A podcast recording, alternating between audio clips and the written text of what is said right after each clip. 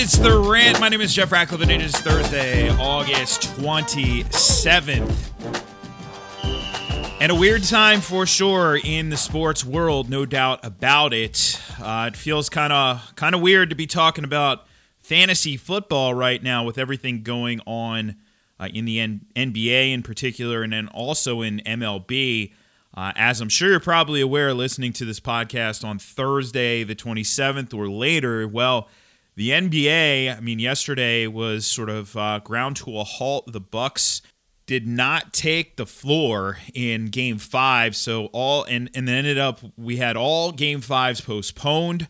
Uh, there were multiple games in Major League Baseball postponed as well. Uh, the Reds at Milwaukee, Seattle at San Diego, and the Dodgers at San Francisco. And uh, well, there has been talk even of uh, some teams in the NBA who want to just completely stop from here. The two teams that seem to be uh, at the forefront there are the Lakers and the Clippers. Of course, this all in response uh, to the Jacob Blake shooting in Kenosha, Wisconsin. Uh, the there is you know of course in, in 2020 there's video of everything and there is video of this. It is pretty uh, disturbing to see and it's disturbing just to think about uh, the world that we're in right now. Uh, and, you know, again, it feels weird to talk about fantasy football on a day like this. We will. It is my job to do so. We're coming up on a big fantasy draft weekend. But, you know, just in general, I mean, it, it obviously, these athletes are in a position where, you know, hey, we, we idolize, we look up to them, and they are making their voices heard. It is time to listen to those voices. It's time to understand the message. And it's really time to move beyond these divisions and come together as as Americans, as as a country. Uh, and you know, if there's any takeaway, we can have that. We can certainly have that. Uh, so anyway, didn't want to open up the show and talk about our sponsor before talking about you know, and, and our sponsor is important, of course, but but the most important issue at hand uh, in the world, not just the sporting world, but the, in the world right now. Uh, so, anyway, let me tell you about that sponsor. Monkey Knife Fight. Do you like to play daily fantasy sports? Well, you need to go check out monkeyknifefight.com. Monkeyknifefight.com is the fastest growing daily fantasy site in the world because monkeyknifefight.com is different than the other daily fantasy sites. That's because on monkeyknifefight.com, there's no salary caps. You don't have to play against the Sharks, and that means anybody has a chance of winning, even you. Monkeyknifefight.com has tons of fun daily contests in all the sports you love baseball, basketball, hockey, golf, UFC, NASCAR, WNBA, esports, and of course, football. Uh, over there at monkeyknifefight.com, well, you know what else they have? A free $5 game for you just for signing up. And if you use the promo code RANT, R A N T, you have your first deposit matched up to 50 bucks, 50 free dollars, like that right there. With a name like monkeyknifefight.com, you can be pretty certain you know what you're getting yourself into when you sign up to play Monkeys and Knives and Fights and sports. Sign up and play today at monkeyknifefight.com. Play to MKF and win. State and age restrictions apply. See site for full terms and restrictions. And again, I've said this numerous times in recent shows, but really one of the biggest ways if you want to help this podcast out uh, is to sign up. Sign up over there at monkeyknifefight.com, and uh, really that'll uh, That'll really help me out big time if you use the promo code RANT. So I appreciate everybody who has already done so. And if you haven't and you're thinking about it, well, why wait? Just go and do it right now. Promo code RANT. So anyway, we are heading into this massive fantasy football draft weekend on Saturday, really the biggest fantasy football draft day of the year. More folks in backyards putting multicolored stickers on boards on that day than any other day. And so to really kind of tie a bow on everything that's been going on in terms of putting ourselves in place for for good drafts. Uh, you know, I have my draft plan, which we've talked about on this podcast. It's over at ftnfantasy.com. I have the game plan, which is the the PDF draft guide uh, that breaks down everything you need to know, including my draft boards. I have my fantasy football rankings over at ftnfantasy.com. But the big thing that I keep getting asked is, okay, well, I get all of that, Jeff, but but who are you really drafting? And and remember, I'm not one who I say, well, I have to have these guys, must draft, or on, likewise, must avoid. But I will have guys who are I'm going to avoid at ADP, of course, and I'm going to have guys who at ADP I tend to really like, and I may like them a little bit more than other guys going in the exact same range. So when it's all said and done, yeah, they are the guys who I'm going to be targeting. Now, I do think it's worth mentioning that we have to consider exposure. Even if you're only in a couple home leagues, you don't want to have the exact same rosters. Maybe you've done that before. Um, it, it could work, but the likelihood that it doesn't work, you know, that you get injuries, especially in a COVID year, probably a little bit higher than it working. So I wouldn't want to do that. I want to, you know, I want to have a wider list. So over at ftnfantasy.com right now i have a list um, you know i've always called this my guys or whatever you want to call it. So it's my favorite picks uh, for 2020 fantasy football drafts. And i basically broke it down by rounds uh, and who i'm looking at in those rounds. The rounds basically where i'm expecting to draft them but it doesn't mean i have to draft them in that range. A lot of people have asked me about that you know with my draft plan or my my draft board. It's more of um it's more of a sort of suggestion than a than a precise science. You know, uh, that's the same thing with auction values. Like if I say a player is forty six dollars, you can spend forty seven dollars on that player. That was a direct question I got the other day. I think it was Davante Adams. So yeah, you could spend $47 or you could spend $42. It's just the market value. So when I say third round or fifth round, that's the market value, but it doesn't necessarily mean you have to draft him in that range. But that's the way this article is ordered. So I want to go through these guys pretty quickly here. Of course, if you want the full list to set you up for this weekend, then you can just head on over to ftnfantasy.com. Uh, there's not going to be any values in the early rounds. So, you know, really anybody who's in the first couple rounds, you could say, yeah, they're my guys. Of course they are. Christian McCaffrey, he's my guy. All right, end of article. No, uh, obviously. But really, you get into the third round, and that's where I start to see something very interesting. So DJ Moore is slipping. And I don't think it's a it's a anti DJ Moore sentiment. It's more of a uh, holy crap, running backs are going very early sentiment and often sentiment, right? So he's going to the late third round. So he's a guy who, if I'm in that part of the draft, I'm definitely targeting. I love the ceiling floor potential here, you know, high volume, but also lots of upside. And he showed just how good he can be down the stretch last year. Uh, next on my list is Keenan Allen. I'm just going in order of uh, the sort of round valuation. Keenan Allen in the third round, no. Keenan Allen in the fourth round, maybe.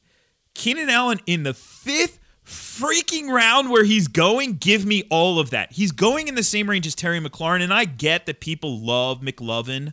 I get it, or F1, or McLaren, or whatever you want to call him. You know, uh, Scary Terry. How, how, many nicknames does this guy have? McScorin. I mean, how many how many nicknames does he have?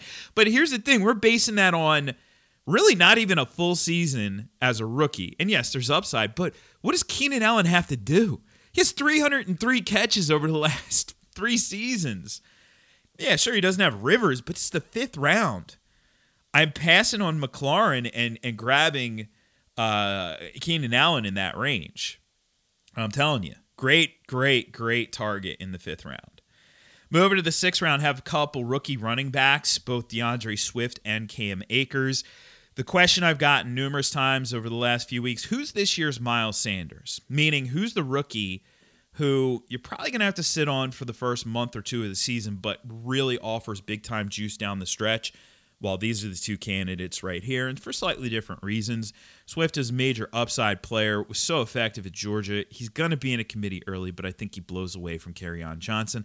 I don't think Cam Akers is in a committee early. I think he might even be, you know, earlier hit earlier than uh, than Sanders last year. The thing about it is there's there's a couple of th- issues that I have with that offense from the offensive line standpoint, but still, sixth round, give me all of that. This could be your third running back in the sixth round. That feels pretty good right there. Um, three players in the seventh round who stand out to me. And again, I think this is important. These aren't guys who I have to have no matter what.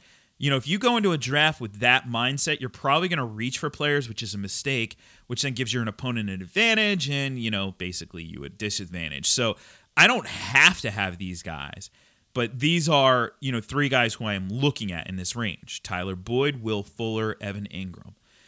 Tyler Boyd's still going a half round behind AJ Green, and I would take him ahead of AJ Green. Tyler Boyd is a poor man's Cooper Kupp in basically what's pretty much the same offense. And you're getting him at a nice discount to Cooper Kupp. Now, I don't think he'll outproduce Cooper Kupp. I don't think so.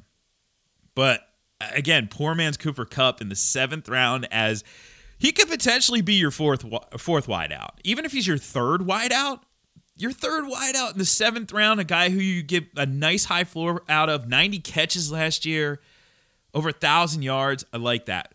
But I also like, you know, hey, I love ceiling, so I would take a stab on Will Fuller in this range. Will Fuller is volatile AF, as the kids like to say, but he also comes with major fantasy upside.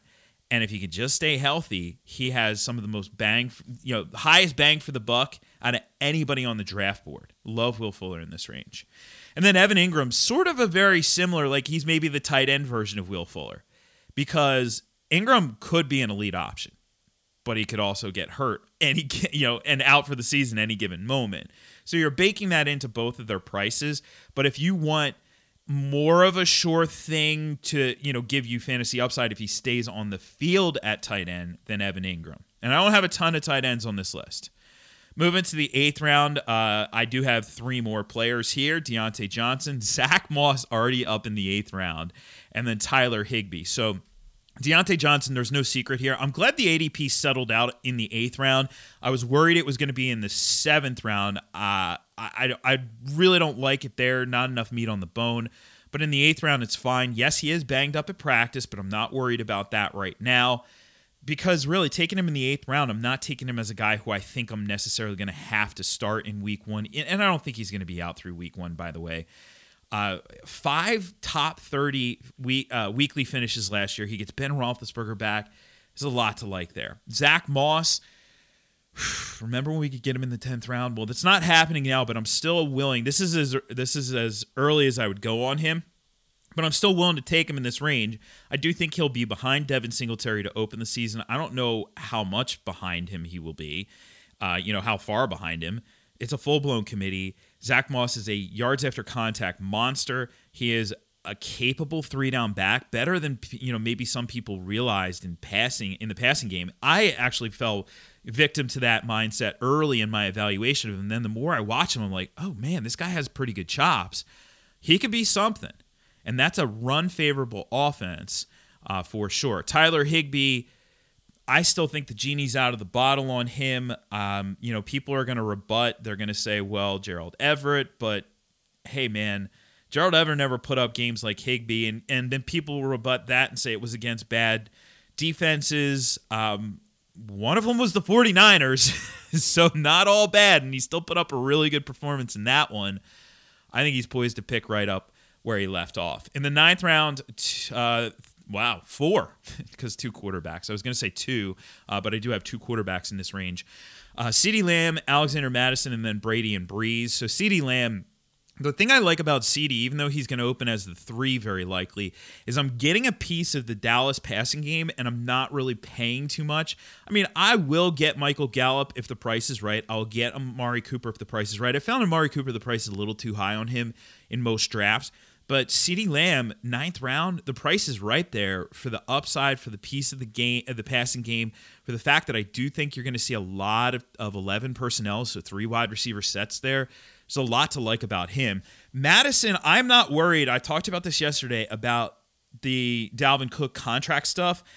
But what you're doing here is you're getting yourself some major uh, premium handcuff value. And I, by the way, if I have Cook, I'm not looking at Alexander Mattison. So if I drafted Dalvin Cook in the first round, I'm not going to draft Alexander Mattison. I know that's contrary to what a lot of people like to do, but I don't want to put all my eggs in that basket there. So this is a play if I don't have Dalvin Cook. So you have the premium handcuff value. There's some independent value. There's, um, you know, without uh, Cook getting hurt. If Cook gets hurt, there's top 10 potential. And even if none of that happens, there's still potential at some point to trade him to the Cook owner if the Cook owner really is uncomfortable. I don't know how, I wouldn't go in with that being like my primary focus, by the way. in terms of Brady and Brees, two veterans who are in very good offenses who are in a position to produce. Brady, this could be one of the highest passing volume offenses in the league. Uh, you know, we could see easily over 600 passing attempts. It's going to be hard for him to not put up top 10 numbers with that. And then Brees, I mean, Brees was fourth among quarterbacks in fantasy points per game after returning last year. 25 touchdowns in those final 10 games of the year. Two and a half touchdowns per game. So these guys are a great value. And this is really where I typically see myself breaking the seal at quarterback. Round 10, I like Mecole Hardman and Damien Harris. Yes, Damien Harris all the way up in round 10. Mecole Hardman, he could be a ninth round guy. The reason why I'm reluctant to put him there, though, in terms of my valuation, is I don't think the target volume is still going to be high enough. Like, there's a situation, certainly he's going to be at least the number three with Tyreek Hill and Travis Kelce, and they're eating up a ton of targets. And then you do have the backfield. Like, I don't know how much Clyde Edwards Helaire is going to be used, but there's a scenario where Hardman is, you know, neck and neck with Edwards Helaire. Like, I know if you drafted Edwards Helaire already, you're hoping for that scenario where, you know, CEH sees like 70 plus t- targets, but that's right where I have Hardman right now. But it's just the appealing upside. And then, man, if something happened to Tyreek, then Hardman in that offense with more targets, really, really appealing. And and I think he improved a lot as a rookie as well, so that bodes well for him. In terms of Damien Harris, yeah. Here's where we are. I would draft Damien Harris ahead of Sony Michel right now. I'm not convinced that he gets the job ahead of him if Sony is healthy, but there's just more upside, and that's why I'm I'm, I'm where I am with Damien Harris. There's no upside with Sony Michel at this point. I only have one player in round 11, Daniel Jones. Love Daniel Jones from a, a ceiling standpoint. He had uh, four top five weekly finishes. That's two more than Kyler Murray had last year. I'm not saying he's better than Kyler, but man, you're getting a sizable discount on him. In round 12, Mike Gesicki, man, he was so good down the stretch. Over the final eight weeks of the season last year, he had as many touchdowns as Travis Kelce, as many touchdowns as George Kittle. He basically plays wide receiver. He's not going to line up in line, and uh, this is a wide open offense potentially here with Chan Gailey. So that could be a lot of fun. Round 13, lots of players. Aiyuk, Goedert, Cam, Bryce Love. Aiyuk, athletic is all get up, and you know really will be behind Deebo in the pecking order, and Kittle obviously when Deebo's back, but still just taking a stab on the upside. Love Goedert. I just don't want him as my solo tight end. I, I definitely want another tight end who I, I can go into the season, you know, relying on as my primary. And then Goedert, you're just taking a swing for the fences. I mean, he could be a top 10 option, certainly in that offense, given how much they run 12. But you know, you take a little bit of a risk when he, he, he's if he's your only guy and he's not even the number one in his offense. So, but I still love taking him, and I just took him last weekend. Cam Newton is polarizing. I get it. Uh, he's not as far removed from elite play as you might think. In 2018, he was basically fantasy elite over the first 12 weeks of the season, and that was playing hurt pretty much the whole time. The injuries have been an issue, so you take that on board here, but you're swinging for the fences.